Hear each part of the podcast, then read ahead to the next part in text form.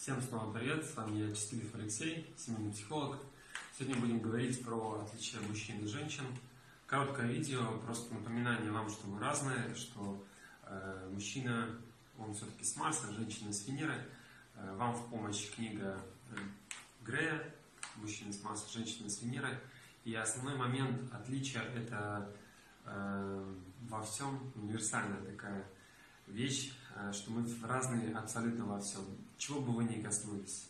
Мышление, э, уборки, решение проблем, решение вопросов, влюбленности, э, как работает мужчина, как работает женщина, что такое любовь для мужчины и женщины, что такое друзья. Все, все мы абсолютно разные, физиология разная, разная психология.